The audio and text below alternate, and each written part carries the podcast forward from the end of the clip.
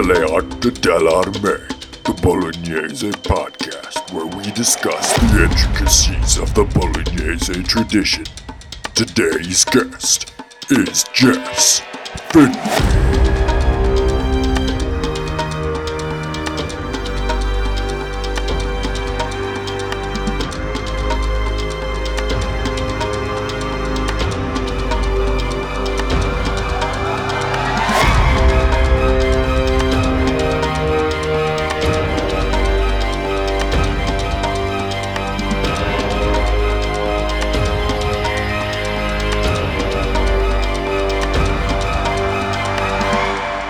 Today's guest is Jess Finley. Today's guest is Jess Finley. Jess, welcome to the podcast.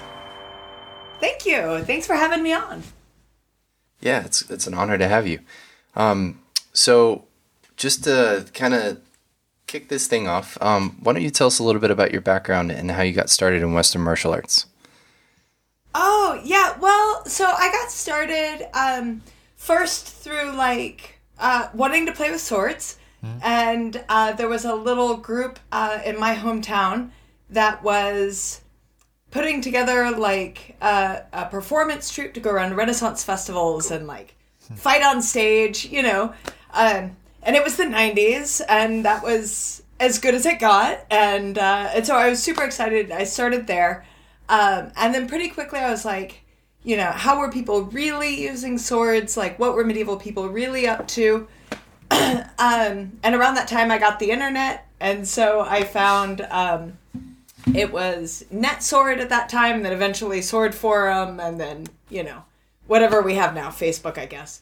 And but that's how I found people. And so I found out that there was a seminar being put together in Tulsa, Oklahoma, and which was, you know, a 4.5-5 hour drive from me. And Christian Tobler was teaching there. And so I drove down to take that seminar and met a lot of cool people. And what spawned out of that was a teacher-student/mentor relationship with Christian Tobler. And so he took me on as a long-distance student, and I would study lessons he would send me over AOL Instant Messenger, because it was back in the day, and right, and so that's how I got into it, you know, and I've been doing it ever since. That's super cool. Going way back, yeah. I know. We might have to define some of those terms for our younger audience.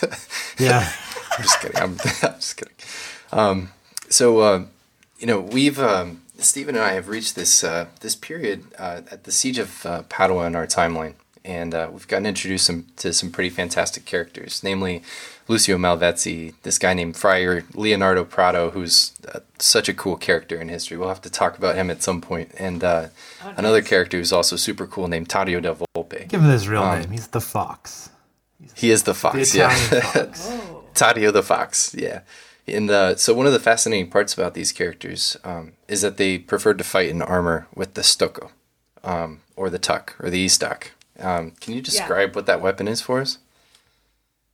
Yeah, I mean, I think when most people are thinking about that weapon, they're probably thinking of, like, the specialized sword-shaped object, right? That's more or less completely designed, as far as I understand it, for, like, dueling in armor, you know, like that's what it's really great at. And so it's a very, very narrow, keenly pointed and specialized for getting like into the gaps in armor, right? Which might be any place there's leather or mail or maybe where plates meet could also sometimes be a place you can deliberately think of attacking into.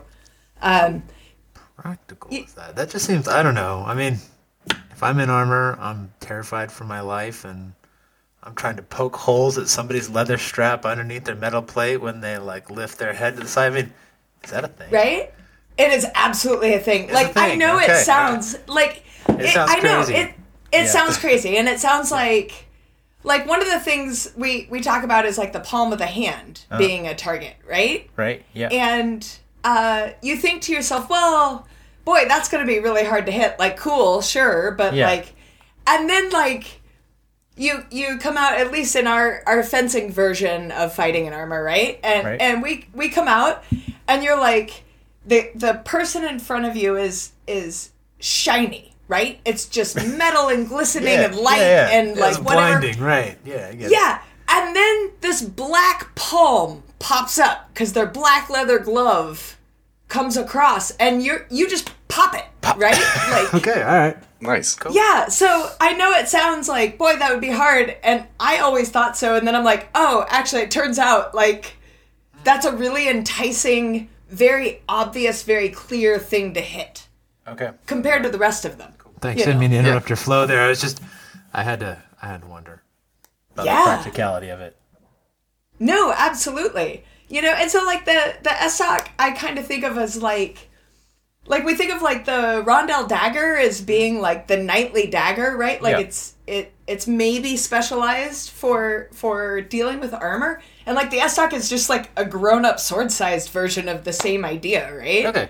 Got it. So it's just a Rondell on steroids. Yeah, I mean, that's kind of the way it lives in my brain. I don't, cool. All right. I'm so sure you do the same defenses like, against it, like you would against Murray. You know, like, oh, you're going to come up here, I'm going to block with the arm, twist the wrist. I mean, maybe. I mean, certainly we see, like, single-handed parries against a sword held in half-sword. Okay. Right? Like mentioned in the manuscripts, so I would think so. Pigeon. All right, cool. Yeah, that's cool.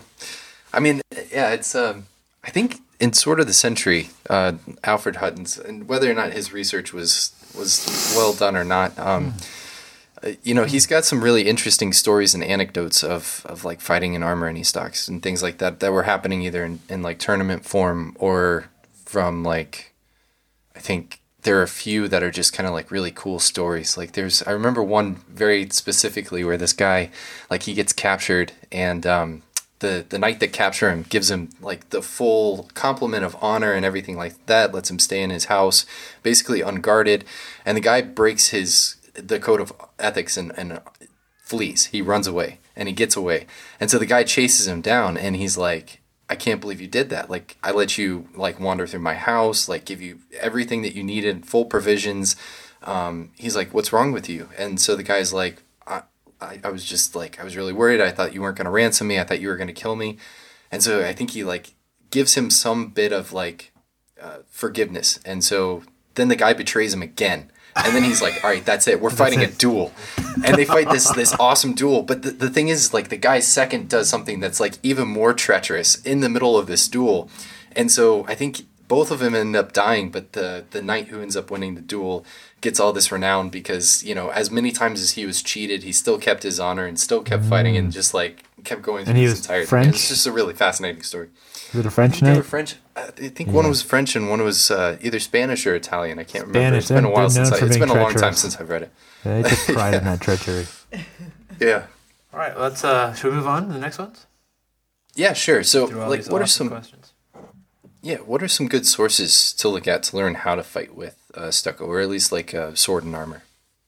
Yeah, I mean, sword and armor. Like, my default is always like. To work with one of the glosses of Johannes Liechtenauer's verse, right? And so people familiar with medieval martial arts probably have an idea of what that is. But Johannes Liechtenauer was like this probably late 14th, early 15th century dude who wrote a poem to help people who understood his system remember the fighting principles of the system. And they were all sworn to secrecy and then immediately, like, gave it up for some cash, right? Probably, right? I don't know. But it got written down, like, what the poem means. And so when I say a gloss of it, that's what I'm talking about. Like, a master at the time wrote down, this is what the poem means, and these are the techniques it's referring to. And so there's a lot of great stuff in there about fighting in armor, fighting on horseback, and fighting unarmored. And so that's my basic go-to. There's a couple other guys that were masters in the system. Lignitzer, Hundsfeld come to mind. And they both have some really cool additional techniques and additional thoughts. Like Lignitzer has a whole section on like what happens when,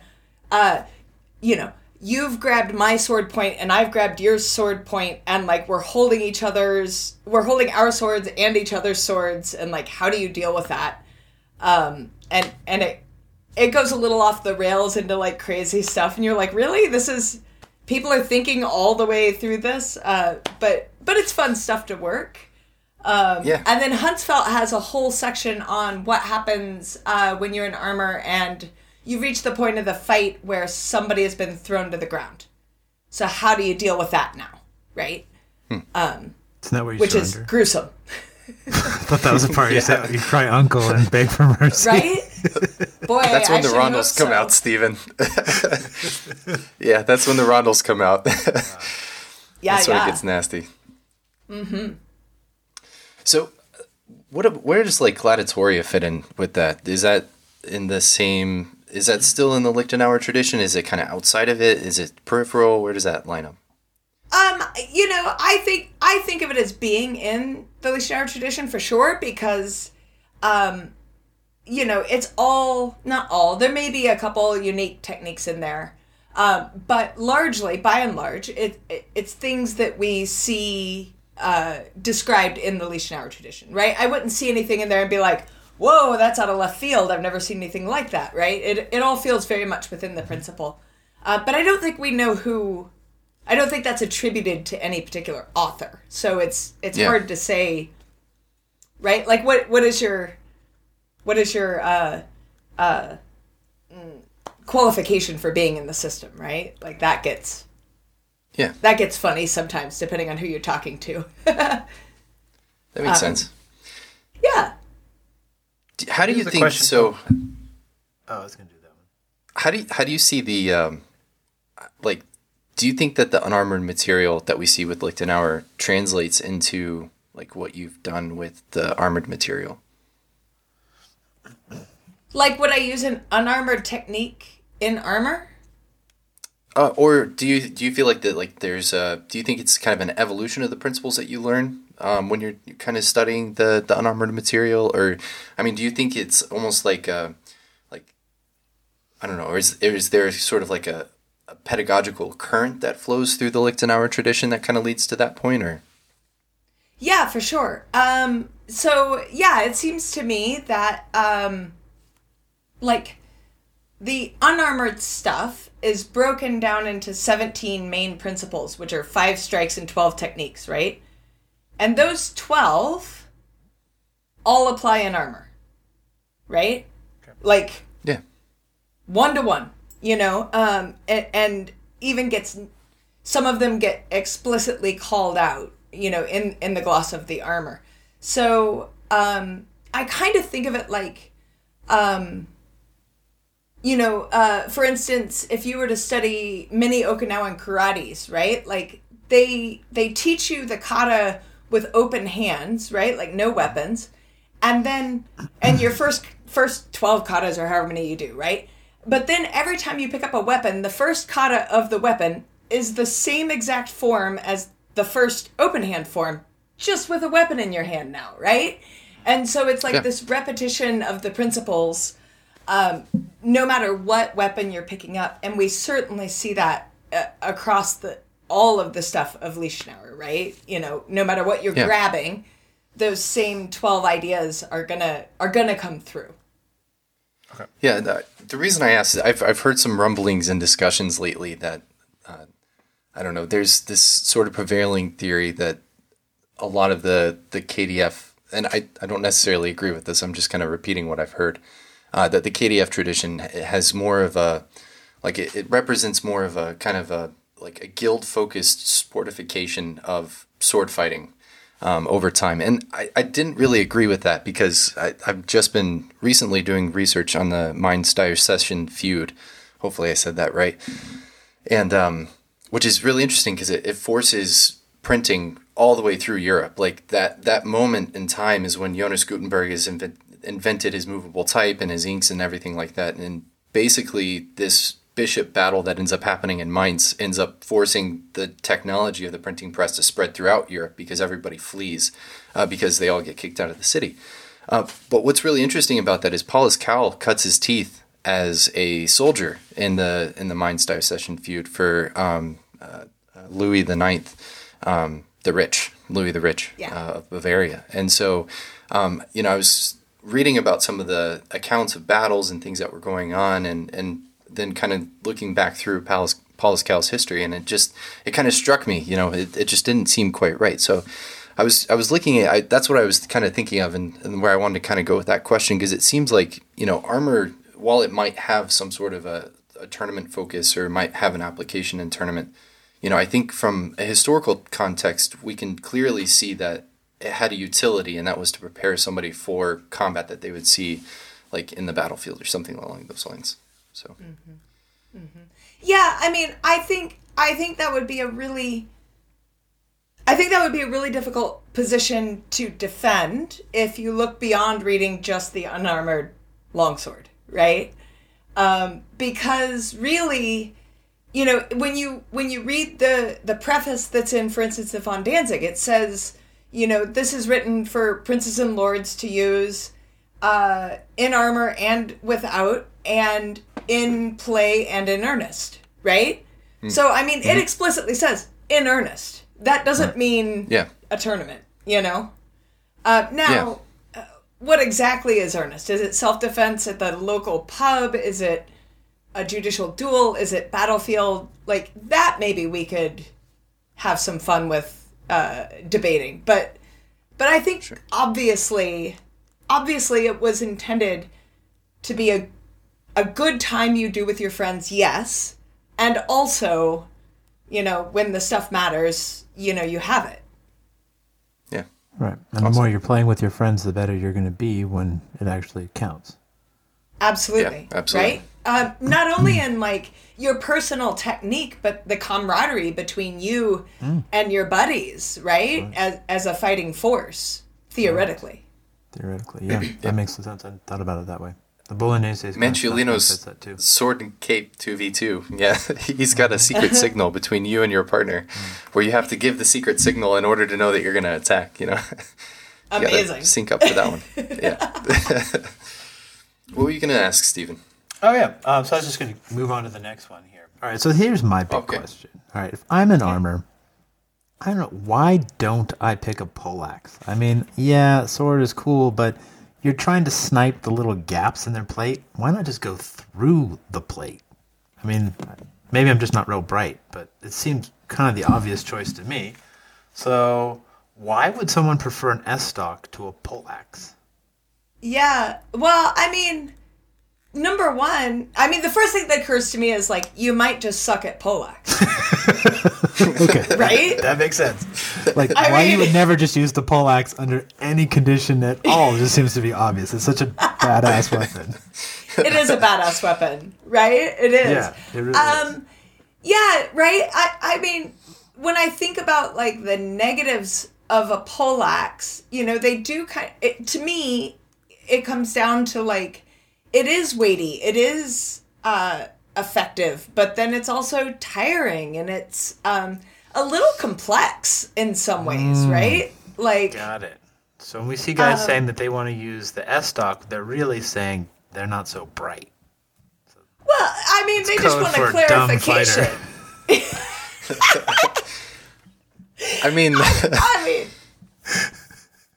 I don't know that I go that far either. When I'm on the, tournament field, I don't really like playing poleaxe. I got to be honest. Yeah, it's too dangerous. For real, yeah. Right? I like my hands and my brain a lot. Yeah. And I kind of figure if Henry VIII said there's no gauntlets that can withstand a poleaxe, that guy knows what he's talking about. Right. And, I'm not rolling in Henry VIII level armor, so. Right. So I guess it's more forgiving because you have a guard to protect your hand. So if you do screw up, you're safer. With an Estoc, you mean? Yeah. With an Estoc, versus a poleaxe. Yeah, yeah, and I don't know, Yeah, I can absolutely see, like, if we're going in a duel situation, like, dueling with poleaxes clearly was a thing. People did do it. Oh, yeah. I can see wanting to choose that. But, I mean, I guess if we're choosing matched weapons, I'm going to choose something else because I'm better at other things. Right. Okay. So if we're talking about in a battlefield context, where it seems to be that's where this is. Right. You know, people choosing Estocs instead of poleaxes. In battlefield, man, that's curious. Mm-hmm. That's what I thought. And again, I would have to come back to it's like they're seeking the qualities of it being light, maneuverable, quick, you know, and leaning into, you know, we talk about sometimes the opposed qualities of strength and quickness or strength and agility. Yeah. And it seems to me they would be leaning into agility for whatever reason. Yeah, so is the poleaxe a weapon that's better if you're kind of a bigger, stronger fighter, and then an estoc is better if you're more of a smaller, agile type of fighter? I don't know. I've known some small fencers that were killer with poleaxe, right? Maybe it's the opposite then. Okay. Cool. That was just what I was wondering. All right. So what about Estoc versus poleaxe? What would that fight look like? Oh, man, Estoc versus poleaxe. Well, I'm reminded of there's a Fiore technique where he talks about, like, basically enticing the poleaxe player to throw a blow, wait for the head to go all the way to the ground, and then you leap in and wreck him, right? Got it. All right. So I think that would be my play if I had to tire him out. Yeah. Yeah. I know that technique well. Exactly. All right, cool. Thanks. Well, for having talked to Mike Pendergrass recently, you know, that's kind of basically what he said Pietro Monti liked to do, right? He liked to wear chainmail instead of plate, so that way he was faster and lighter. He liked to carry a sword, and then he would basically run away from people to tire him out and make them chase him around, and then he would kind of wait for that decisive moment. Like so that fight in Game of Thrones. It's like his MO. Yeah, exactly. Totally true. But you can still use a sword like a poleaxe, right? Like, I mean, you've got your Mordschlag, so you have poleaxe type techniques that you can use with a sword. Oh, absolutely, maybe. Yeah. Like, fencing with a sword and armor is like fencing with a sword, a short spear, and a poleaxe all wrapped up into one, right? Okay. And you're just flowing between all of those sets of techniques ad hoc as you need. Okay. So maybe they sell it more as a utility, or just as much as a utility weapon as something like a poleaxe, where, you know, we kind of think of the poleaxe as being the AK-47 of the medieval and Renaissance battlefield, where it's just like it's the weapon, you know. But maybe the sword kind of had that same ethos and you know, practicality. I don't know. It was also probably something they could use on horseback, too. You know, we know that Malvezzi, in particular, was a cavalry commander in a lot of ways. So a lot of his stuff was wanting to be able to ride and be able to use it whenever possible. You're to skewer running peasants from behind with an estoc than it is with a poleaxe. That would be probably kind of physically difficult and uncomfortable, where it's just like, oh, they got that one. It's like marshmallows on a roasting stick. Oh, my Lord. Yeah. Yeah, I mean, that is a fair point. Like, if you're going to be on horseback, yeah, poleaxe is right out. So, well, that explains it then. All right. Yeah. Sweet. Yeah. We have solved the mystery. All right. How does fighting with a sword and armor differ from fighting without armor? Oh, well, I mean, viscerally inside oneself. Like, ooh, I like that. That's a great take on it. Yeah. How does it feel to fight with a sword in armor than versus out of armor? Right.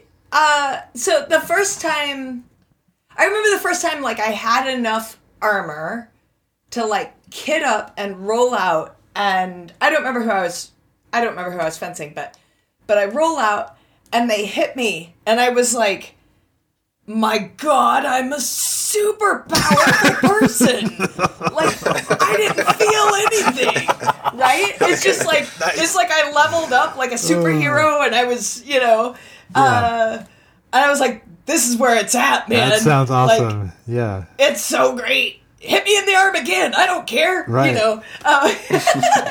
You know. So yeah, I mean, oftentimes I've thought about it. Like the difference between ranged combat versus hand-to-hand combat, right? So like if we are fencing without armor and like we get going, it's going so fast and it's such a distance. There's almost like this sense that like, you know, I did a couple things, but damn, my sword hit you. Woo! Right? And it's right. Like, I almost didn't have anything to do with it. Right? It just... You just threw a combo. Yeah. And that's it. Yeah, I threw a combo and my sword hit you and it's way out there and you're way over there and oh, you're bleeding now and I'm way over here and like, right. It's too bad that happened to you. Right? I know it's ridiculous, but right. It kind of feels like that. But like in armor, it's like, no, you have to set the point and then you have to wind it and couch it and then you have to drive them. And if we're listening, depending on the master, you drive them until they hit the wall of the barrier, and then you draw your dagger and you lift their visor and you then put it in their eye, right? Like, I'm having to repeatedly choose to murder you, right? Yeah, you're so close you can smell what they had for lunch. I mean, that's really visceral. Right. And so, like, when you think about it, it's gruesome. It's gruesome as hell. You know, blood all over you and stuff like that, ruining your nice shiny armor. Right? Yeah, absolutely. You know, but fencing out of armor, like I said, it doesn't have that same quality. There's certainly qualities of like, I don't want to get hit. I'm nervous about making my parries. Like, yeah, it's not that there isn't emotional engagement. There is, but it's. I could accidentally kill you. And in armor, I have to deliberately kill you. Right. And so for me, that's the big difference. And that's the one that I reflect upon, you know? I wonder if it's hard to get people into that mental space. If it was hard to get people into that mental space of like, I'm going to kill you. You know, we have modern studies that show, you know, only 10% or 25% of people actually shoot their weapons at another people because, you know, most people don't want to kill another person. I wonder if that was... a similar thing back then. Oh, I think so. Yeah. I think so. I can't think of a named example right now, but I know I've certainly read of, there are many situations of like, that they talk about where it's in the duel and they're like, you know, please God surrender. And the guy's like, I'll never surrender. And they're like, oh God, please surrender. Like, yeah, right? Yeah. Like, I don't want to have to do this, man. Please just say uncle, right? And yeah, okay. You know. Cool. That's really interesting. So what are some like key techniques or things that are unique to fighting with a sword and armor?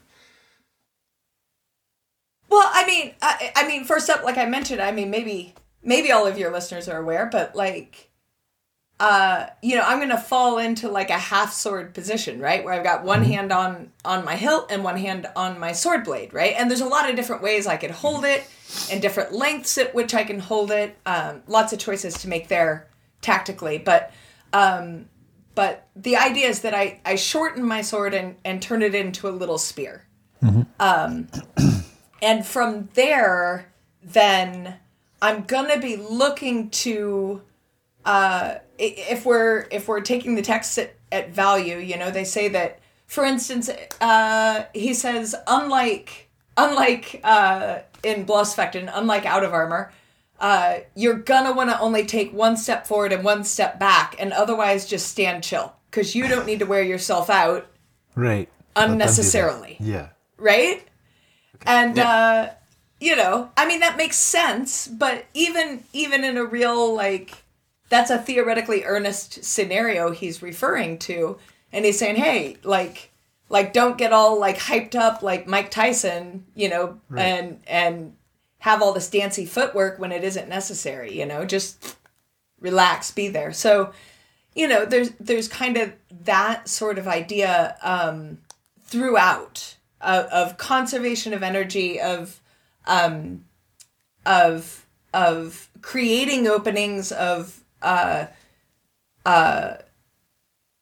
getting your opponent to react in a predictable manner that's going to expose them in the most way possible, and then exploiting that hard and fast. Got it. So getting them to raise up and then hitting them in the balls, essentially. That seemed to be, I mean, the Anonymous entire take on Poleaxe was 10 different ways to hit somebody in the nards when they're wearing armor. Right. Well, it's a big opening. So what are some of the openings that you're seeking? Oh, sorry. Go ahead. Oh, yeah. Well, like I said, again, just to quote the book, it's leather and mail. So palms of the hands, tops of the feet, back of the knees, sometimes hamstrings, the entire undercarriage groin area usually is available. Up into the armpits, inside the elbow, inside the back of the gauntlet, up under the neck. Those are the main ones, right? So I might list out. If we're doing Bolognese in out of armor, you can kind of sum it up into stab them in the face, and then when they defend themselves, hit them in the leg. That's half of the book, basically. What is the equivalent to that in armor? Oh, I mean, we basically have the exact same thing. All the initial attacks are to the face, even if they're visored, because you need them to make a response. And then from there, you're typically attack under. I mean, in fact, there's even a situation where you would turn it around like you're going to do a Mordschlag, right? So you have two hands on the blade, you're going to hit them with the hilt. And when they go to parry it, however they parry it, you pull, because it's entirely a feint. Right. And so you throw it, pull, and then go up underneath with your pommel under their chin. That's a Zuken, right? It's not the... Yeah. Boom, pull back, and then bump. Okay. Yep. Cool. Thank you. And we see that exact play happen again across all the weapons. There's a Poleaxe version in Peter Faulkner. He does it with a halberd. So nice. Yeah, cool. So this is what I'm wondering about wearing armor, right? In a fight, is it more exhausting to wear armor? Because on the one hand, it's heavier, but on the other hand, you're more protected. So psychologically, you probably feel a lot less stressed out than if you have no armor where you're lighter. But, I mean, if somebody sneezes on you wrong, that's it. Your mama's crying. So what do you think would be more exhausting? Oh, more exhausting. Well, I mean, again, what is the context we're fencing in? Okay. Do I have a horse? Right. This is getting too stressful for me. I'm out. Right? Yeah. Giuseppe needs an espresso. This battle can wait. Okay, cool. Nice. So what would you think are the essential limitations of fighting in armor? Limitations? Well, I mean, the ones that come to mind are vision and breath are the big ones that most people require a certain amount of getting used to. Okay. Right? And it isn't that you can't see or can't breathe, but when the adrenaline hits, then your lizard brain is like, I can't see or breathe. Got right? it. It's like scuba diving then. Yeah, exactly. Okay. All of a sudden you get panicky and weird. Uh-huh. And I think most everyone experiences that, right? Maybe there's a few people out there who don't have that reaction. But, you feel like you're, I guess, claustrophobic. You get a claustrophobic sense, and some people have talked about it's because you're rebreathing your carbon dioxide inside your helmet. Yeah. And so a lot of people have worked on breathing techniques to deal with that. With that stress, and whether or not it's physiological or entirely psychological, it doesn't really matter. It's real, and breathing helps, right? It's good stuff. Oxygen's awesome. Yeah. So I think those are the big ones. And then, of course, there's the fact that it is weighty. So for me, my kit's 65 pounds, and I weigh 130 out of armor, right? So I'm carrying a lot of percentage of my body. I'd hate to try that proportion on me, man. That would be terrible. It's gruesome. It's like gruesome, my friend. Carrying a 12-year-old boy on my back. Yeah. So that's actually really interesting, right? So you're basically wearing half of your body weight in armor. Has that changed the way that you fight, even like when you're fighting blows and you're fighting without armor? Does that change like your posture, the way that you hold yourself when you're fighting? I mean, do you feel like it's changed your interpretations of your sort of your blows techniques in terms of the way that you carry your gait? Yeah, I mean, I do tend to fence more upright, I would say, than maybe some people do, mm-hmm. right?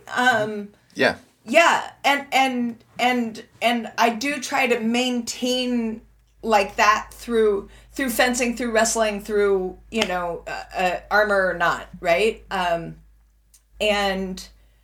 I think it's been really useful in that way. I think, again, breathing, like the way I think about breath.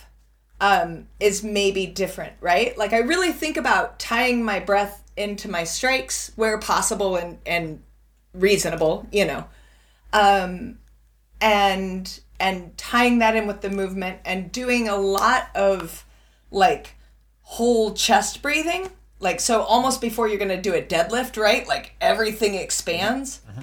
Having that kind of breath work. Even out of armor, I think is one of the big things that I do. I like to think I'm relatively spry, even in my armor. I know sometimes I feel real spry, and then I see a video and I'm like, you weren't moving at all, Finley. Like, but if nothing else, if I can, do some training in my armor where I get a little bit of plyo work in armor and I take that stuff off. Theoretically, my Blossfechten footwork ought to have more spring than it would have had otherwise. Sure. Yeah. Yeah, that's, I don't know. It's just an observation that I keep getting from folks that I've talked to who, I've kind of asked to relate kind of their experience between the two has always been, it's almost corrected my posture when I fight. Cause I think we have such a tendency, in the HEMA community to really like lean into our stances and stuff like that. And, there are some manuscripts where, like look at Marazzo or Joachim Meyer, and you do have a lot of lean, you have a lot of like, kind of that like going into it. But then you look at something like, Manciolino says to keep a weighted, like a mid-weighted upright stance and like have like erect posture. And I think the Anonimo says something relatively similar, if I'm not mistaken. And so you have sort of this disparity between different sets and it, you almost wonder what the experience of those people was coming into writing their manuscripts, like, I mean, maybe those people did have experience fighting in armor or something like that. Maybe that changed their perspective, and they're kind of coming at teaching what could be more of a civilian art from the perspective of somebody who was a soldier or somebody who wore armor or had experienced the battlefield. Or maybe they're just somebody who ran us out like Marazzo, and they're just kind of teaching, and they're just trying to make it look beautiful so they can sell money. I don't know. Or if you're I think both of those are possible. I think, certainly, I don't think any medieval master would have an issue with you maximizing for your context, right? So if the context is, hey, hit him with the highest bleeding blow, they're going to be like, heck yeah, lean in, get that extra, 6, 8, 12 inches with the body lean. Why wouldn't you do that? That makes perfect sense, Right, yeah. What if you're not in a full harness, so... kind of one of the ideas I've been exploring, at least, is Bolognese is kind of like preparing people to serve in the militia or training people to serve in the militia where you got a 50-50 chance of even having a breastplate, right? Like, you're lucky if you got a breastplate. So if you're leaning, from what I understand, it's the helmet is the real killer to your posture. So if you don't have a helmet and you just have a little breastplate on, like, does the lean really affect you that much? It wouldn't affect me with my breastplate, no. Okay. Yeah. No, it wouldn't be a problem whatsoever. Even if I had my torso mail on and a breastplate, it would be fine. I would agree. In my experience, it's, the moment the helmet comes on, then I get real particular about God. How I'm carrying myself. And then it's the weight of the helmet. So if you had like a little cheap, clunky helmet, then it also doesn't matter. But if you have the full protective helmet, it's a bigger issue? Yeah, I think so. Yeah, if I had a kettle helmet, it wouldn't matter necessarily. But yeah, once I put on my my armette and lock everything down and wham, you know, yeah. Leaning is a bad day. Okay. Yeah. Cool. So what are some of the advantages of armor that people don't consider, you know, beyond its Superman ability? Right? Besides transforming you into a wonder of God's creation. Beast. Yeah, exactly. God's one of God's chosen anointed ones. Exactly, right? That's what happens. You just start glowing. Yeah. And no. Oh man, I don't know. That's a good question. I mean, certainly there is, if you're interested in, you know, the mental exploration mm-hmm. of what it takes to, like, kind of do these things, right? So, like, in part, I mean that you can have the opportunity to explore the material culture of that time period through armor, and armor is such a gateway to that, right? Like, if that's your interest... you know, I've described armor to people as like having a kit car, right? It's this classic car. It's always going to be broken. Always. Oh, really? You're always upgrading something, right? Okay. You're always looking for the next thing you would like a little bit better than the thing you have. Yeah, right? Okay. Yeah, and it never, ever ends. Every time I fence in my armor, something breaks. Usually a rivet, but sometimes it's the whole leather strap, you know, and then you're like, now I have to go get out my hide of leather and cut myself a new strap and put a little hole and rivet the thing and, like, you know, I don't, again, I'm not Henry VIII. Problem. Right? I wish. So basically what we're saying is missing from, you know, movies about dudes in armor is they're really just sitting around afterwards or before bitching about their armor and all the problems they're having with it. Now they need all to upgrade this piece and hopefully they can capture somebody, get the ransom, and finally get that armlet that they really wanted or something like that. Right? Okay. Or sell it and then buy the thing you really wanted. Yeah, heck okay. Yeah. Cool. All the time. Yeah, no, it's always a project. So, you know, as modern people, it does, you know, having armor, you know, can help you find your way into exploring all of those weird little skills of, you know, leatherworking and riveting and et cetera, you know.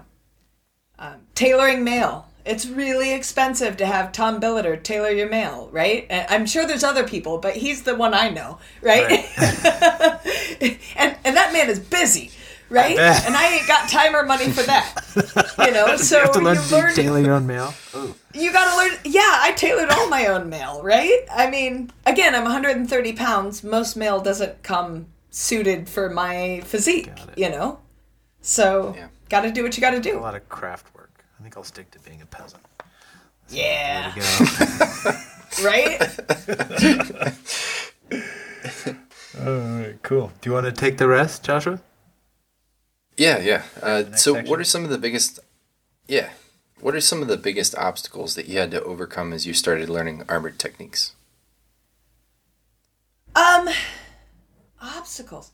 Well, I mean, part of it was building up the physicality for it. Right? Like, it is a wear and tear on my shoulder. Like, my shoulders are tricky. I don't know. Like, I don't think of having tricky joints, but armor is always really kind of tore on them a good bit. And so, like there's learning how to... Yeah, we talked about carriage, but not just carriage. Like, how are my shoulders, right? Like, how are my... My arms rotated in my shoulder sockets so that I'm not, you know, hunched forward and then everything's dragging on ligaments, you know. All of those things kind of came into being or more obvious to me that I needed to build that up, you know. And I mean, that's an ongoing project of building the physicality to work in armor, you know. I'm I'm doing a little kind of joint challenge with Charles Lynn this spring. I'm going to try to do 20 miles in my armor in one day. On a horse? So we're going to see. I've been building up. In a boat? No, like on foot. Go, go, go, go. 20 miles. In armor. Yeah. Wow. Because like that's what everybody says armies did, right? Like they did 20 miles a day, right? The Romans did. I mean, yeah, sure, the Italians didn't that we're studying. Oh, well, yeah, I don't know what they did. 5 miles on a good day. Oh, really? I can do 5. Well, I mean, hold on. Well, right. I mean, we haven't gotten to the French yet. The guys on horses covered some real distance, but yeah. Yeah, the Italians would, but the French totally did. I mean, Gaston de Foix, he was known and everybody talked about how it was a miracle that he made it from Bologna to Verona in a week. To Brescia. Yeah, that was Brescia, wasn't it? In a week or something like that, which is 70 miles. Yeah. And that was like, oh my God, how could this happen? Yeah, it's probably rougher terrain than I'm going on. I do live in Kansas, so it's going to be a nice, chill 20 miles, right? That is, yeah. Really so a challenge. That was the question, right? A challenge with armor? Yeah. Yeah, yeah, like what were some of the obstacles and stuff, yeah. Yeah, and I mean, of course...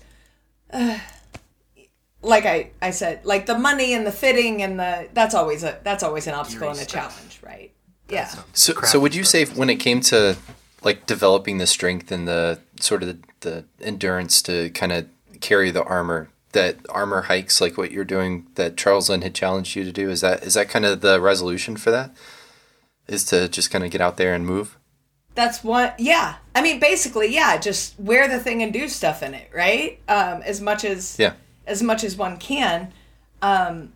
Obviously, sport-specific weight training and plyometric training and all that stuff. Yes, please, go to the gym. But, I mean, that's kind of boring. So, I would much rather put on my harness and, like, shadow box against my pal and do stuff and, you know, go out for hikes and, yeah. Yeah, that's way more fun. Yeah. Doubles, tennis, and armor. That would be a fun thing to watch. Hey, isn't that how Charles VIII died? Is that how he died?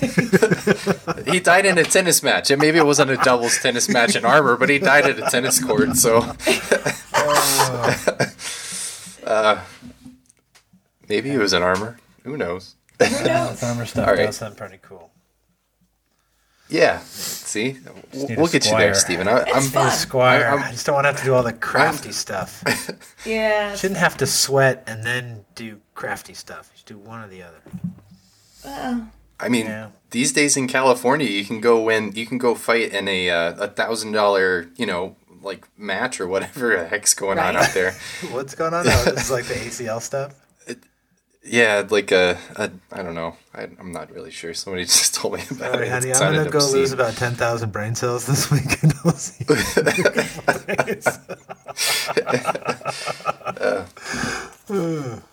Okay, so do you see a considerable difference between the techniques and fundamentals taught by the KDF authors and their Italian counterparts? So like Fiore, Vadi, Monti, or even like the Anonymous Poleaxe and armor?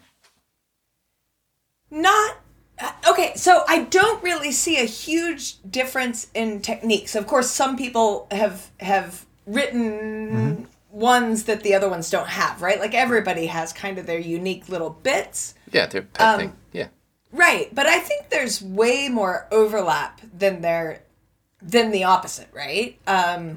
To me, it really feels like a cohesive idea, and that the difference really comes into the method by which their book was constructed to help the student remember the technique. Like that's where the difference comes in, not in the technique itself, right? So poems versus the pedagogy is definitely.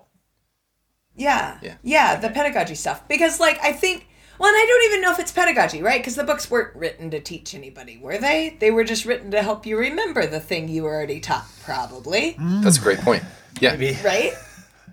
Yeah, well, I mean, yeah, I don't think they ever pictured somebody picking up the book, like, green, like we have done, and, like, figuring it out, you know? They didn't know that was going to happen. But yeah, so, like, the memory techniques, I think, are different, and the way of interlocking the techniques as ideas is presented differently. So, like, for instance, like, Fiore would say, I'm never going to write the same thing twice. I expect you to understand that if I showed you a serpentine wrap can strip a dagger, that you then understand that same wrap can strip the front hand off of somebody's sword. And that same wrap can work to get you into a wrestling throw, and et cetera, right? I'm just going to show you it here. You apply it everywhere. Whereas, like, the German traditions were like, oh, no. We're going to write every version of it down. We're going to tell you every single permutation that could have come, and it's your job to figure out, oh, shit, it's that same rap I've already done 77 times. Right? Okay. It just reminds me of doing Meyer Longsword versus Marota's. Like, okay, so the difference between this is, I don't know, you blink for a sec, and then you go back and you hit them with the sword. It's like, in Meyer, it's like that granular, you know? Yes. Yeah. So I guess that Germans are all about granularity. I mean, I think that's fair. Yeah. Okay. You know, but yeah, like, whenever I see a Fiorist working, I don't think, my God, I've never seen that before. I have no idea what could come at me, right? Like, that hasn't happened. Yeah. So there's no omni technique in the Fiore tradition. Right. That's just like the great killer. No, we have it with the Krumphau, man. Like, Fiorists don't know what to do with that, right? Okay. I just think you crump them every time, you know? Marotta uses that. That's good. He learned the German techniques. Yeah, he did. Well, I mean, you know, we've got enough Germans in Bologna, Italy at the time. So. Yeah, they had their own school all over there. The place. Mm-hmm. Yeah. Guido Rangoni was buried under a German flag. Was he really? He was... he was buried under a German flag, a French flag, and the flag of Modena, the flag of Venice. Man, everybody loved that guy. Nice. I know. He was a popular dude. Yeah.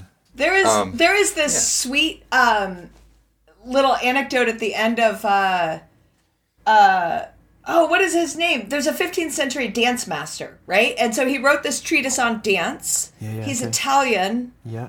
That goes without saying. He's a Jewish guy, and I cannot remember his name right now. Anyways, he at the end, he's like, hey, here also are all the cool parties I ever went to and what happened at these parties, right? And so he lists all of these crazy shenanigans. And one of them, he talks about going to this wedding in Italy and that there were Germans there because, like, the bride was German and the... And the groom was Italian. He's like, so there's these Germans there. And for fun, they fenced with naked blades, and one of them died, right? And that's kind of how he writes it. Okay, so our suspicion that amazing. The Germans did not value human life at all is confirmed. Right? He's just like, the point of a fight is to not get killed. The Germans are like, the point of a fight is to demonstrate that you will die for your manliness. Right? For a good time at a wedding. Jesus. That's a book. So while we're talking about difference, I know that sounds amazing. I wonder if that's Farnese's wedding to Charles VI's bastard daughter. You know what? I could look it up. It's over at my training space. I'll send you guys the reference. Mm-hmm. Yeah, that'd be great. So while we're talking about differences, what do you think about Vigiani's statement about German fencing? He says that, and mind you, he dedicated his treatise originally to Charles V, as in, like, it was going to go to the Holy Roman Emperor, we think, or at least Charles V paid for it to be produced. And in it, he says, you know how German fencing is, where everything is just them taking turns, going back and forth. So someone strikes, someone responds to the strike, someone you know, and then the response is given, and it's just a matter of them taking turns rather than sort of, you know, having a flow. It's, I think, his criticism of it. Oh, that's interesting. Yeah. Yeah. I mean, well, I think that isn't the way I think we're supposed to be doing it. You know, the text certainly reads to me that we should be flowing and that we should be in a Nachreisen loop, right? Where, mm-hmm. You know, you're disengaging against a disengage within time. Like, these things should be happening, you know, indes, you know? I mean, really, they should be happening within the time of the thing. But that being said, it is pretty easy to get into a this-that scenario, especially if we're both very concerned about covering a line before we return, right? I think that's where that can really fall into play. But I don't know that that's particularly German. I think that's more human, isn't it? Mm. I don't know. Definitely, yeah. I mean, we don't really know how much experience Vigiani. Well, I mean, I'm sure he grew up, was born in 1516, so I'm sure he saw plenty of Germans in his time in Bologna. But he didn't live very long, and we're not really sure if that's because he advocated for training with sharps in the South. And it could be how most people fought wasn't actually how, like, Lichtenauer describes how to fight, which is essentially, if my reading is correct, is how that's to counter point. The people who fence like that. Yeah. Which is the normal way to fence is you throw and I either hang or I put something over it and then you do something else and I do something else. That's kind of like when you just give somebody a dewsack and you say, go hit each other. It's usually something like that. Yeah. That's actually a great point. So, all right, so the Germans that he would have experienced at the time probably would have mostly not been Catholic Germans. They would have been Lutheran Germans because of the time period when he was in his formative years, right? Which would have been the 1520s and 30s, right? So hear me out on this. The Freifechters are associated with the Lutherans, right? Yeah. That's that's what Vortigern kind of postulates in the beginning of his Meyer treatise. And I found a couple articles that kind of back this whole thing up.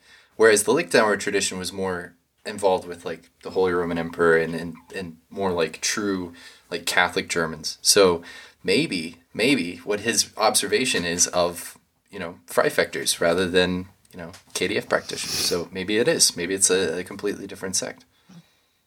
Yeah. Well, and I think, you know, it also could be a misunderstanding of the ideas of Voren Nach and, like, what the intention was. Mm. Like, maybe he had... you know, read a bunch of German fencing treatises and we're like, my God, these people are obsessed with who goes first and who goes second. They're still bigger trying to figure out, is this Indes? Right? What exactly is Indes? I don't know. I'm just going to hit that and see if I can figure that Indes moment out again. Yeah.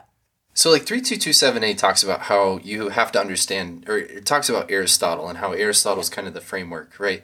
And Vigiani actually kind of breaks that down in a way that I think really could help with a lot of people who are KDF practitioners kind of understand correlating between the ideas of tempo that we see in, like, later Italian manuscripts or even, you know, just in general, and correlate that back to the core root of Aristotle being kind of the way that we understand time, you know, and Vigiani breaks that down where, you know, he talks about, you know, Aristotle's ideas of motion, right? And what defines motion and movement. And what defines time, and it is that movement. So, you know, when you go between a position of rest, the movement in between to the next position of rest is time, right? Yeah. And that's how you would describe it. And that's, you know, that's to him, that's a tempo. And I mean, you could take that, the indes is the in-between. It's the motion in between, between the two guards, right? Right. And if we're always cutting between guards, then now we have everything defined, the before, the after, and the in-between. Yeah. Right? So, I mean, you can kind of correlate that and you can kind of build that out. So maybe he did have a notion and maybe he just misread it. I don't know. But he's touching on some very, very German concepts. I have this secret theory that he was involved with Colonna in some way. Now that I know that the Colonna, there's this really interesting story. I'm not going to get too far into it because I don't want to take too much time. But there's this really interesting story of there's a Clement the Seventh? Like, the Pope, the Clement VII. Yeah, he had a... Yeah, he banned all the weapons in Rome. You couldn't carry a weapon in Rome. And then he tried to take that a step further, and he told the aristocracy in Rome, and the families like the Colonna and the Orsini, he was like, now you guys need to give up your weapons. And they were like, come and take our weapons. And so, yeah. It's just Texas down there. So, with that, dude. Exactly, yeah, yeah. So Clement, he actually hired a papal governor to go around and to start collecting weapons. And so the papal governor ended up getting to the gonfaloniere of the city of Rome and was like, hey man, I need your sword. And this gonfaloniere guy was basically, he's like the head of the police department in Rome. And he's walking up to him and he's like, I need your sword. And the guy goes, absolutely not. And so he writes him up, right? And he goes to his house and then takes all the weapons from his house with his cronies. And so the guy, he goes out to his estate outside the city of Rome, and he comes back, and they jump the governor, mm-hmm. and they chop his hand off to send a message, right? Mm-hmm. Well, when this guy goes on the lam, the Colonna, he runs to the Colonna, because the Colonna are kind of, at this point, they had already sacked Rome. They had sent an army of Spanish into Rome and captured Clement at some point. And that's really why Clement's doing all this, because he's kind of sick of, getting captured. It's the second time at this point. And so he, when they send this guy into hiding, they actually call Charles V, or, not call him, obviously, they write a letter. They write a letter to Charles V, and they're like, hey, we got this guy that we need to hide. Do you mind taking him? And Charles says, absolutely. So the Holy Roman Emperor takes this suspected, person who just assaulted the governor of Rome and takes him into hiding for the Colonna family. That's nice. How close they were. Wow. Right? So... yeah, there's a lot of overlap and interplay here in this historical narrative. That would make a fun side episode, from the cold dead hands. Oh, it's coming, because I'm tying all this back into Manciolino, actually. Of course, so I've got a connection. All right, yeah, we're coming back around to it. Wrestling. Oh, yeah. So, Jess, you are an awesome wrestler, and you've written a book about wrestling. So, wrestling is a big part of historical martial arts. From Fiore to Palescal and on to Pietro Monti, there's a clear emphasis on wrestling being the foundation of the art. We've seen an excellent book about, or you've written an excellent book about historical wrestling.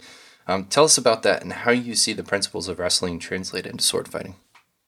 Oh, yeah. I mean, all fencing is just wrestling, right? I mean, I think. Of course. Yeah. I mean, come on, Monte wrote his book of horsemanship, and he's like, hold up, y'all, we got to take a minute and talk about wrestling. Right.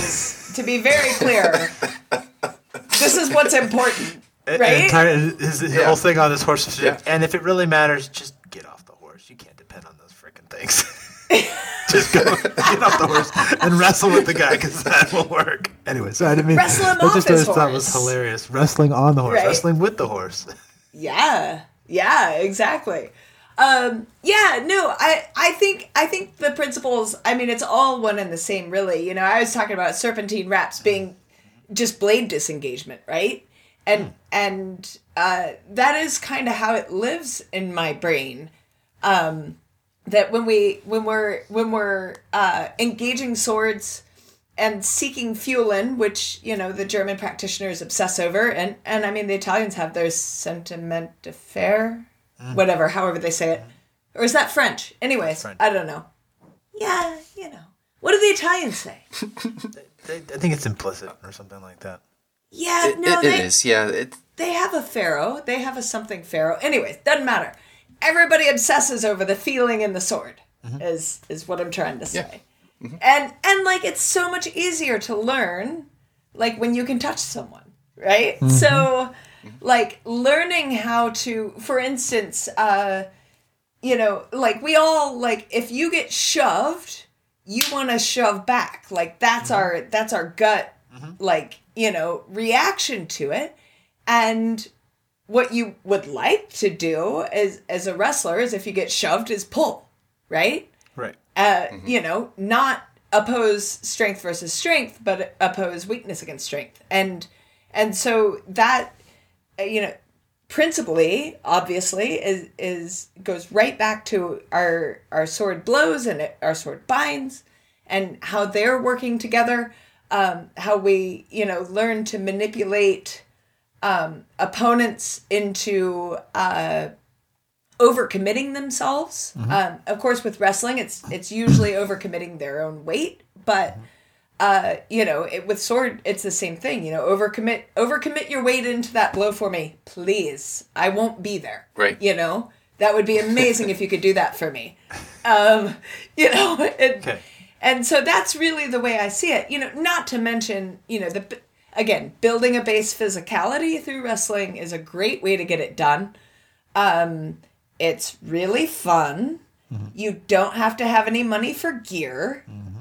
You can do it with anyone from children to old people, right?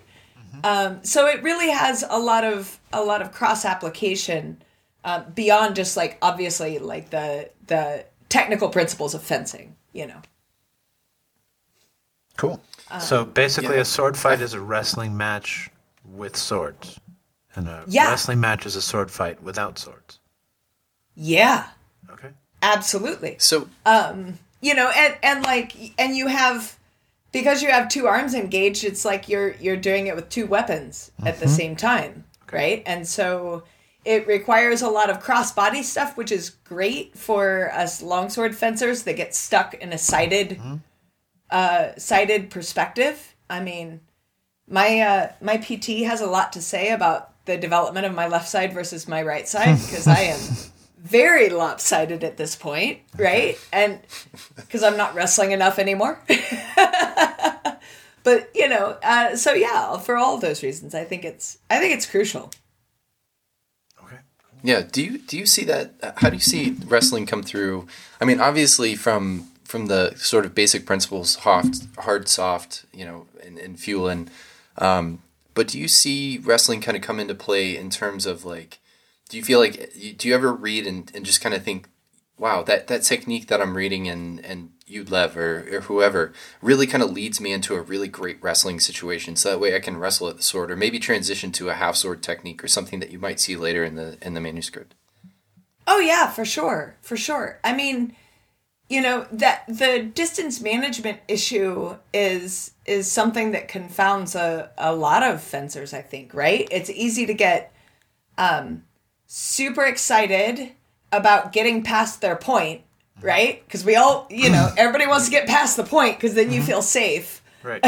But now we're in wrestling, right? And so that's kind of the game is recognizing those safety places that are, before they can hit you with the point, when you're past the point, right? And then all of a sudden now we're too deep and now we're wrestling. So, but yeah. you run into techniques, or ways to get to techniques that would let you come in for sure. That being said, I usually try to come in under a slice to the arms because, for all that I love wrestling, if I have 4 foot of sword, what am I doing? Not managing my distance, right? I mean, I do get a spar against Ben Strickland pretty often, and he is the master of the schnitz. So I'm well aware of that, what that feels like to get 4 feet of blade just drawn across my arms. I can't tell you how many times. And he's amazing at it, but. It's really interesting to me. I have this prevailing theory in my head that if as a collective, as the HEMA world as a collective, if we emphasized a little bit more of trying to kind of understand the principles of wrestling, but also be more comfortable as getting into those close situations, that we would see less doubles and we would see better fencing overall. Because what I tend to see is that, a lot of times, even reading through the Italian manuscripts, it seems like there's a course of wanting to seek getting close to control.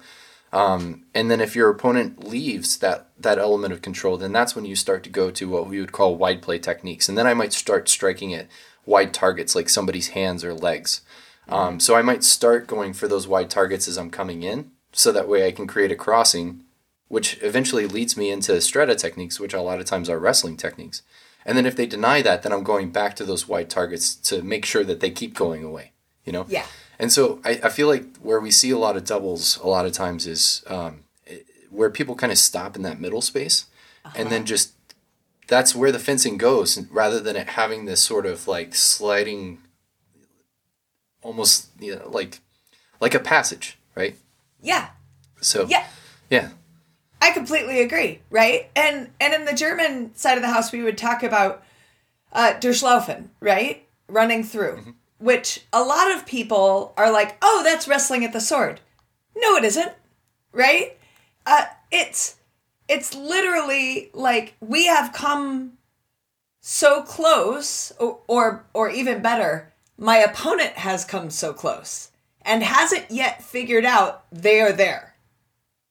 So you hit them hard and you run through, like you get the fuck out of there through their body, right? It isn't stay here and wrestle with swords and like people are pommeling and hands and, you know, no. It's like these techniques are hit it and gone, you know? And I think that's just a misunderstanding of what they are, in part because we probably don't wrestle enough as a community, right? And I mean, I feel pretty strongly, are you going to allow wrestling techniques in your sword sparring? Have you wrestled today? Have you wrestled ever without a sword? What are you doing? You have no business being in that sword sparring environment if wrestling is allowed and you don't have your falls and you don't have your techniques. You have no business being there. Yeah. I mean, that's my personal take. I have kind of a hard line on it. But I've also seen personally 3 knees blown from shitty wrestling attacks, right? Like, you have to have somebody that actually knows what they're doing to like teach you to wrestle. It seems like you can kind it's of. So easy to find. Sorting. It's so easy to find. But it's hard to call work a that judo into club, HEMA practice. Call a wrestling club. Yeah, but then you're not in HEMA anymore. If you know, most people have an hour to do HEMA a week. I don't know how much of that time they want to spend wrestling. But judo is basically just it's von Arswald, right? I mean, he's basically just doing old man judo, right? So there's historical precedence there. Yeah, I mean, we actually have somebody that did judo, so who was able to teach us. But before then, you know, I thought about it. I was like, do I want to teach people how to fall? I don't know how to fall, and I don't have the time to go to a wrestling class. Yeah. I think the problem we run into. I think a club paying a judo teacher to show up on a Saturday once a quarter and run a falling class. That's not a bad idea. Is time and money well spent. You know, for me, because I know how to wrestle and I know how to fall and I know how to teach all that stuff, all of my people walk in for swords and I'm like, okay, let's do our falling practice. Cool. Now grab your spear and let's warm up. Cool. Okay, now grab your sword. That sounds like a fun practice. It's a great practice. Start with wrestling and then go to spear. Or start spear and then go to spear and then go to sword. And then go to sword, yeah. Yeah, and it's just the warm-up. Like, we're done with that in like 12 to 15 minutes tops, right? It's not technique focused.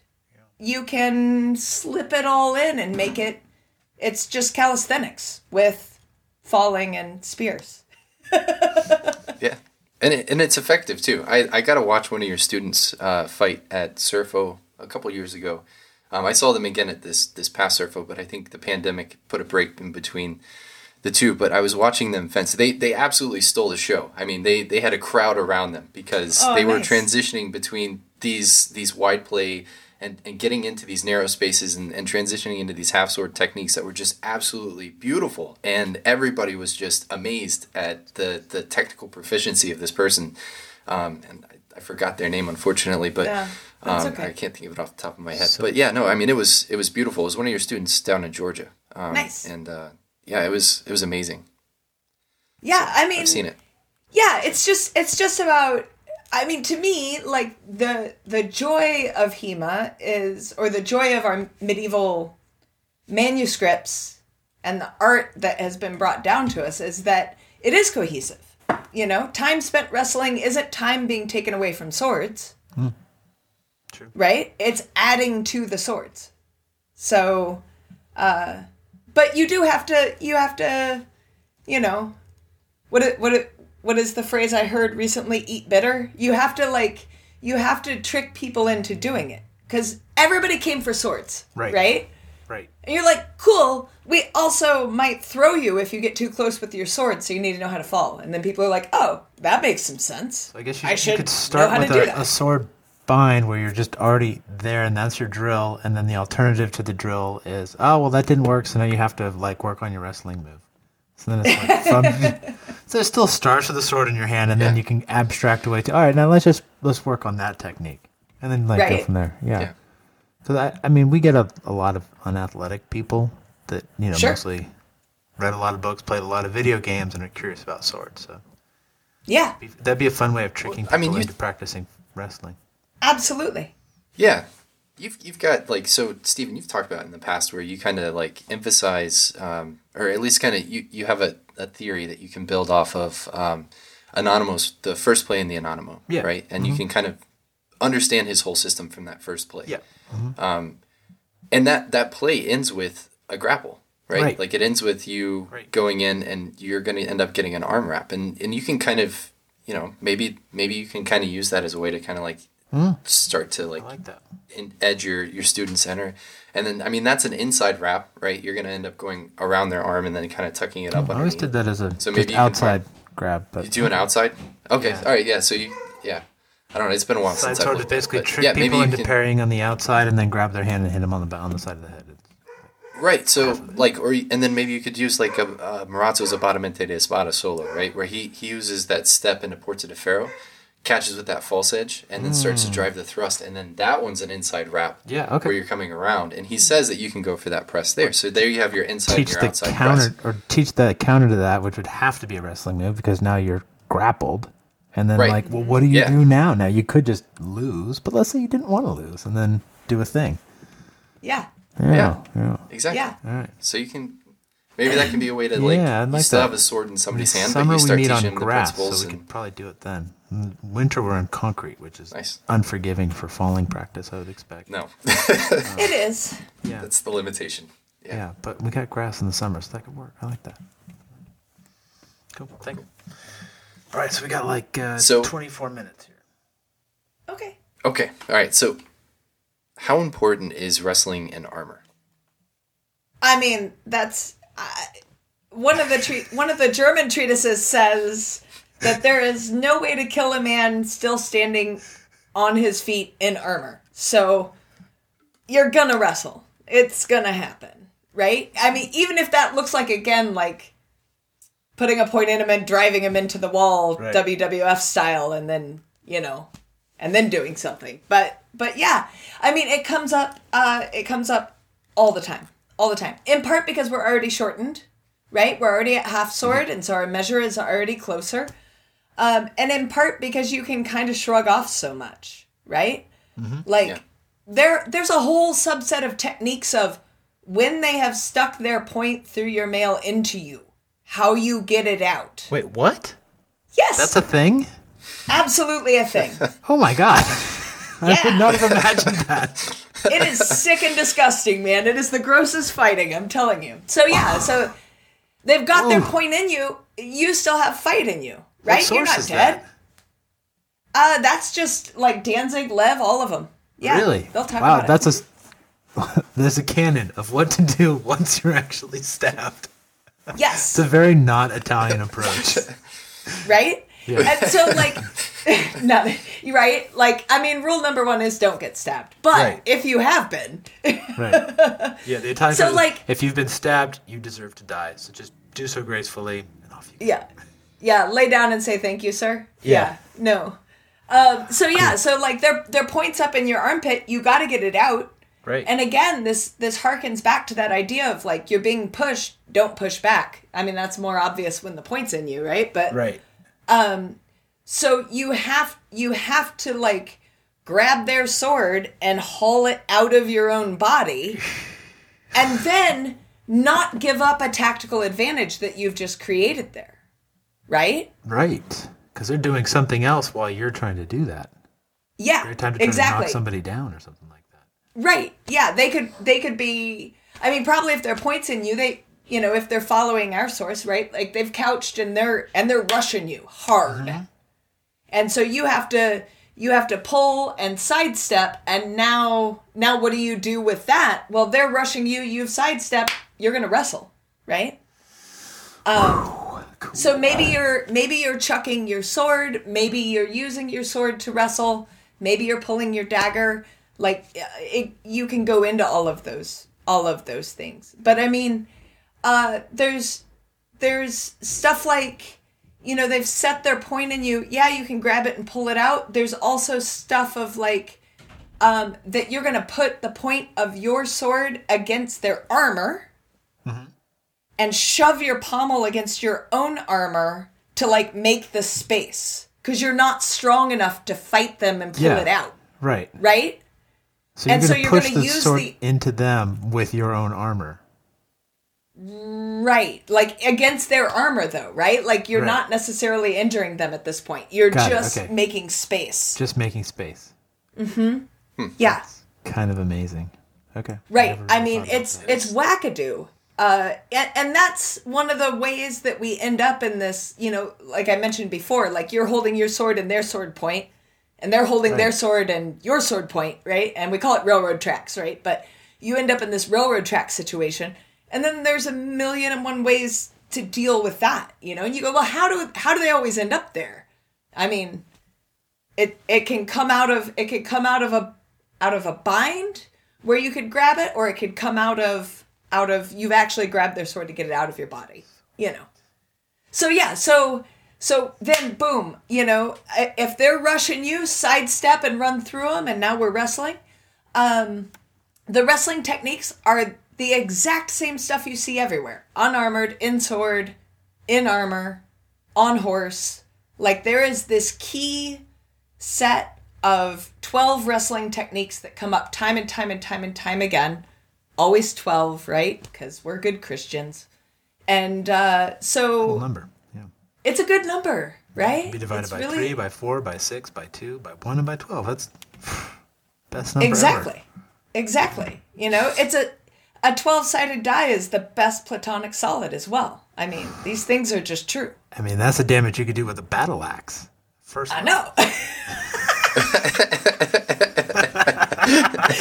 There are 3 nerds out there that are like excited about what just happened. And then if you crit, you can double it. Yeah. Love it. So it's these same 12 core techniques. You know, you're going to throw them backwards or forwards depending on which way their energy is going.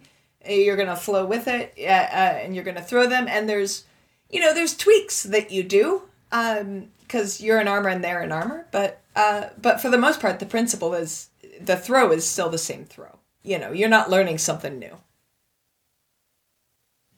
Yeah. Okay. So I think that's pretty interesting. Like, you know, talking about kind of like the shorting, I think one of the things that I've heard a lot from people who've tried armor for the first time. Like, we just started an armor curriculum, so we have a lot of people who've just been getting an armor for the first time. And, you know, the thing that I always hear is, like, people's amazement when they realize that they can start to use those forearms. And, like, really kind of, like, you know, like, I mean, you have a buckler built into your arm. I mean, you're like Iron Man, you know? Yeah. And so, and I experienced that a little bit, too. I at Oktoberfest this past year, I got a chance to fight with... Connor Kemp Cowell, and we decided that we were going to do the Anonymous sword and armored gauntlet, right? And just having an armored gauntlet on your hand entices you so much to get in and start using these like shorter measures. And like you're like, okay, yeah, I'm gonna go for this half swording technique. I'm gonna try this. I've got this protected hand that's like, you know, invincible, and I can use it as its own like buckler. I can go for all these different blade grabs and stuff. And it was crazy how it just changes like the mindset of like how close you are to your opponent, what that allows to set up. Some of the grapples that we got into were really intricate and beautiful. I think that's so interesting. Sort of that dichotomy that it's like you take away that wide plate space, you know, that the sort of the threat from afar, and it starts to just kind of bring you closer and closer together, because it's where you kind of start to perceive the necessity of the threat. Right. What do you think are some of the best? Go ahead. Sorry. Oh, I was just gonna say, you know, in armor, the wide play happens at spear, right? And it becomes very bind focused and very disengagement focused, and it's like winding, disengaging. You know, whether circular or linear disengage, both are going to happen. Maybe a little bit of beat parry. It's basically rapier in armor, right? That's what spear play is. And if you can get past the point, again, you better rush, right? And get into that wrestling distance. But it's what's really going to give you that difference. You know, sword at half sword is, you're just already in wrestling. Really. Yeah. That's something that's pretty interesting. You know, like Manciolino has this anecdote. He talks about he talks about what to do if somebody challenges you to a fight, right? And or if you know that you're going to be fighting against a certain opponent, and like if you're a tall person and the other person is short, for example, he says, and you can only choose like what kind of armor. Make sure that you're armoring your lower body, right? Because they're going to target your lower body more than your upper body. Right. It kind of gives all these like little anecdotes like that, right? But one of the other things that he says is he talks about the danger of certain weapons and how like a shorter weapon is always more dangerous than the longer weapon, you know, because it's like once you get in behind that longer weapon, like a spear, if you have a dagger and the person has a spear, they're dead at that point. Like, I mean, granted, they probably have a dagger too, so it's just going to, you know, the fight's going to change there, but you get what I'm getting at, right? Like, and maybe coming back to the whole like sword and armor thing, maybe with a poleaxe, maybe that was kind of the consideration too, is that it's a little bit easier to get inside and start to kind of get in on those techniques a little bit because you don't have as much length. Yeah, I think there's the potentiality for that for sure. Yeah, against a poleaxe, right? Maybe. Because it's not always withdrawn, right? Like somebody might come down into a lower guard with a poleaxe and kind of present the point towards you. And Oh, yeah, for sure. And I mean, like one of the cool things about the poleaxe, what I love about it is like for all that I was like, I don't really like poleaxe. I love playing poleaxe. I just don't like competitively fencing poleaxe. If that makes some sense. Is that like even a thing? Yeah, is. When there's something on the line, I'm not so keen on it is all I'm saying. But as far as a thing of study, it's freaking cool because any guard you take is two guards because both your head and your butt are in a guard at the same time, but they're in opposite guards. So it's which side of the poleaxe you're going to bring to play. So, you know, If I were in Fontag, for instance, with my head up, my butt is in Alber. Right. And you can think about it that way. And that's really fun. I couldn't think of it. The Anonymous doesn't do a ton with the actual axe head. It prefers the haft and the spike. Yeah. So does Judo the Ash, right? It freaking loves bringing the butt end in for play. Yeah. Mm-hmm. Yeah. Maybe that's more and that manuscript, approach. Even though it was originally French, because it wasn't a Milanese guy, yeah, I think so. Probably one of the Visconti. Right. Cool.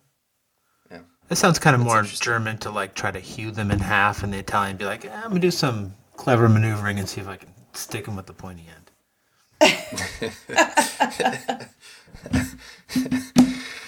So how did fighting with a sword and armor change between Fiore and somebody like Pietro Monti, between like the 14th and 16th century?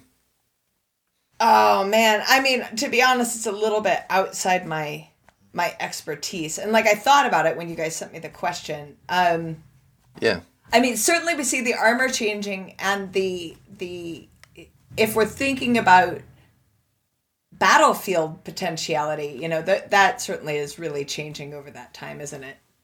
Like what you might encounter as an armored person. Right. Didn't armor become more effective, particularly in the 1400s and then into the 1500s? Mm-hmm. I mean, I would think so. Yeah. We have a lot more plate coverage as time is going on when we're thinking about like full knightly sets, right? Right. But, you know, then when you get into the 16th century, you know, we have lots of people that are, you know, again, rolling up with like, I don't know, a kettle helmet, breastplate and gauntlets feels good. Like, let's just do that. You know? Well, yeah. How long that's got to be like, this is the stuff I picked off a dead body at a battlefield and now I'm a knight. Right. Yeah, maybe. Or just this is what's required to show up. Right. You know? Yeah. Yeah. I mean, we see this transition kind of happen specifically with Giovanni della Bandineri and his in the black bands in the 1520s. They start to kind of have their armor. They stop armoring their lower halves. Of course, that ends up with a lot of legs getting blown off by falconets. But they were trying to use lighter cavalry too. Yeah. You know, they preferred Arabian horses and palfreys and things like that versus like you know a Lusitanian or something like that, like a bigger war horse, or at least, I guess, a medium-sized war horse. And so, you know, when they start to make that transition, they start losing some of the armor. You start to see warfare go through these changes of kind of going between, like, quick hitting with the cavalry to, like, going back to, like, really dense formations of cavalry that are just kind of, like, plowing through people, back to, like, really light cavalry kind of, like, taking the field, you know. I mean, I think it's kind of an interesting... It's such a long period of war that ends up happening. Yeah. That, it, you know, you have so many different changes where, like, somebody's got... just looking for that tactical edge, so they might do something that's just a little bit different, and it kind of gives it to them, and then they run with it. So, I don't know. Right, and I often think about, like, the fashion of it all, right? Like, because it's easy to get lost in the idea of it being, like, it's always a tactical advantage or a military advantage or a, you know, whatever. Like, sometimes it's just a psychological advantage of, like, wow, man, that guy looks fucking cool. Right. Right? Yeah. Feeling a little... yeah. Right. Feeling a little intimidated by what I'm seeing over there, right? You know? And I mean, you know, obviously they're doing stuff that matters that's going to save their life. But at the same time, like, you know, I wonder how often people were making choices that, like, just because it looked butch as hell, right? Right. And they're playing into that sort of thing. I don't know, you know, but it's just, it's something that often occurs to me. It totally makes sense. That from our perspective, we would see it more of just pure functionality and utilitarian, but from their perspective, fashion was a huge element to all the weapons and the armor. Certainly for anybody who could afford it. Right, and like think about like how often like a modern sports person has really great success because they're just great at their sport. And people start emulating their style of dress or start emulating their warm-up or start emulating... Like, you're trying to... You don't know what their special sauce is. Like, why are they so good at soccer? Right. Maybe it's that they do this weird warm-up, right? Like, I'm going to try that warm-up and see if it makes my soccer better. Yeah, totally. Right? And so I wonder how often that, like, helped spread, you know, armor changes. You know, that, like... I don't know, some badass rolled up with a Kostenbrust and everybody's like, whoa, let's do that. And then we're like, these are dorky. Let's stop doing these. These are weird. Maybe that explains the existence of Albers. There was one great fencer way back in the 1300s that could actually do something with it. And they go, that's clearly the best guard. Everybody thinks he's an idiot, so he's able to pull it off. And then they copied it from him. Right, exactly. You mean Fiore? Yeah. Oh man, that's funny. Right, cool. I think it's time for our favorite question, right? Oh. That's right. So you're called to the list, and you hear the name of your opponent. Yeah. It's the famed Chevalier Bayard, the first knight of France. How do you imagine this fight going? Give us a play-by-play. All right. So, because this is the kind of fencer I am, I looked this guy up so that I could read about how his duels had gone. And I was like, oh, he's a really freaking smart fencer, right? Because the duel I read about, it was against a Spanish guy he had taken prisoner, right? And the Spanish guy kind of did him dirty and talked shit on him about his hospitality while a prisoner. And so he ended up being challenged to the duel, and they went and they fenced. And the Spanish guy kept trying all this sneaky shit, in particular, leaving our French knight out under the hot sun for a very long time to try to wear him out. And then eventually coming out, and the Spanish guy was apparently huge and strong and powerful. And so he was trying to throw these big feinting blows, to make our French hero, come in exposed. And the French hero just let him do it four times and then countered him in time on the fourth one and wrecked him. Right. So yeah, like he's a smart guy and he's fencing in an intelligent way. And, you know, I mean, who knows how much of that is true, but I think if I had to fence him, I would probably also try to stay out, but I wouldn't try to trick him, right? I would just look for the moment that we had to be committed into the fencing, and try to also work in time, since he's someone that's going to do that, right? It's gonna be a big Indes battle, probably. So it's going to go really deep in the fencing then. I mean, I think so. And probably we both get wounded a whole lot, and it takes a long time, and one of us eventually succumbs. Sounds like a great match. Let's book it. If I'm having a good day. Otherwise, I just get murdered out the gate because I'm not as cool as he is. Who knows? But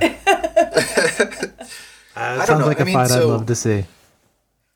When he was at the Diet of Worms, he ends up, it was after the Diet of Worms. So when we were in the Monti episode, when we were talking about Pietro Monti, we talked about this Claude de Vaudre. And de Vaudre, when I was doing a little bit of research on him, it was pretty interesting. He was kind of an older French knight, but he actually fought a duel against a young Bayard. Bayard challenged him just to kind of win some acclaim. And, nice. I didn't read this one. De Vaudre. Yeah, de Vaudre actually, he was renowned for the strength of his spear thrust. That's what he was known for among the French knights. Right. They said that he had this thunderous thrust with a spear. And so, like, that was the thing. You had to get past step one of the duel. So imagine Gladiatoria, he's got a spear, and this dude can just, like, he can knock you down on your rear just, you know, first intent, right? And so... He actually, in an account, he actually talks about going easy on Bayard because he didn't want to embarrass the young man. And so he ends up beating him, but, you know, he kind of lets the duel progress and, like, lets it take... And he's a very young Bayard at this point, but I just thought that was super interesting that he talks about, and maybe this is just to kind of save face for himself, like, yeah, I took it easy on him, you know? That's always the young guy kind of got a little bit of a good one on him, but... Then at the same time, it's also kind of like demeaning to Bayard a little bit because he's like, yeah, I took it easy on him and that's like the best he could do kind of thing. So I'm not really sure which way that goes, but it's a pretty fascinating account. I thought that was super interesting. He's an interesting guy. It really is. Yeah, it's one of those things that you wonder about, right? Because like their sense of fairness and fair play was so different to ours, you know? As far as like, even like the setup of some of the 16th century sword tournaments, right? Where like only one person gets the afterblow, right? Only the king that's been there gets the afterblow. The person who's fresh doesn't get it because being fresh is what they get, you know? Right. Did not know that. That's interesting. No, that is, I mean, I wonder if too, like, yeah, because I mean, you have such a culture of honor, right? And that was like you're seeking to get the best fight out of the person that you can. Like that's the most honorable thing is to take them at their best. And so, you know, that's where I almost see it as like, I wonder if he was trying to demean him in a way where he's like, yeah, like I wasn't even giving him my best, and that's the best he could do. And so it's like it's kind of dishonorable to Bayard in the sense that, you know, he didn't give him his best, whereas. Like I feel like, yeah. He's also talking down his own victory then too, though. Well, I guess maybe he's talking it up. Yeah. Yes. Yeah. Cool. Yeah. I mean, it would seem to be like not the most honorable thing to do, right? Yeah. Right. Like both taking it easy and then boasting about telling everyone about it. Yeah. Right? Yeah. He's just going to get on Facebook and be like, I didn't even try, yo. Like, whoa. Yeah, exactly. Damn. Yeah, that's true. That's a great point. Yeah. And then he goes on and loses to Maximilian in a duel. So, you know, whatever. Like, Holy Roman Emperor Maximilian. So heck we don't really know how good he was. Yeah, my 16th century boyfriend is pretty great, I think. Is that your 16th century boyfriend? Is Maximilian? Yeah. I take him nose and all, man. Heck yeah. No money, Max. That's what they called him in Italy because he was perpetually broke. He spent all his money on cannons. He was always so broke. Yep. Yeah. Come on. The man wrote a fan fiction about himself that he loved so much he was buried with it. Come on now. He did. Oh, fantastic! And then you know the what is it the White King that he wrote for Charles or had written for Charles and then you know read to Charles every day of his life basically, which is just an account of his life. You know, other than what was the other one? Twerdunk, I think. I don't know how to pronounce it. Twerdunk, yeah. Twerdunk, yeah. Oh, man. That's the one he was buried with. Twerdunk. Yeah. Yeah, that's awesome. It's amazing. It is. He's such an interesting character. One of the things that we had to kind of get into as we were looking at the Siege of Padua is really start looking into some of the books that Maximilian made because the one great thing about him is he loved to catalog his weapons, you know? He liked to have people like draw pictures of all of his weapons so that way he could look through them and remember what cannon he had. And I don't know if that was just like incredible bookkeeping at the time for his logistics officers or what, but I mean, it's pretty amazing. But like what he named his cannons are so cool. He's got like purple paus, which is like, you know, like, I don't know, purple rain or purple break. And I then he's got a wake up call. That's my favorite. Wake up call. Yeah. Boom. And then the main piece, Leo, which is like his big cannon, his lion roar. And those are his big, like Turkish bombards. But yeah, apparently he just had this thing for naming all of his weapons. So. He was such a nerd, man. Yeah, he was the original nerd. He really was.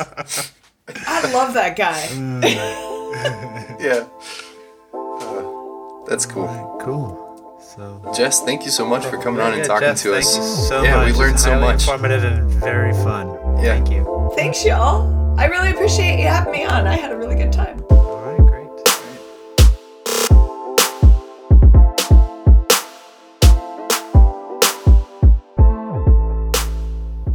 And that concludes another episode of L'Arte de l'Armée, the Bolognese podcast. We want to thank Jess Finley again for coming on and sharing her wisdom with us. That was a fantastic conversation. Just really mind-opening and informative. Just really great stuff. Really appreciate her coming on and doing that with us. Next week, we're going to be talking to Michael Chittister, and we're going to be talking about Bella Fortis. So stay tuned for that, and stay saucy, my friends.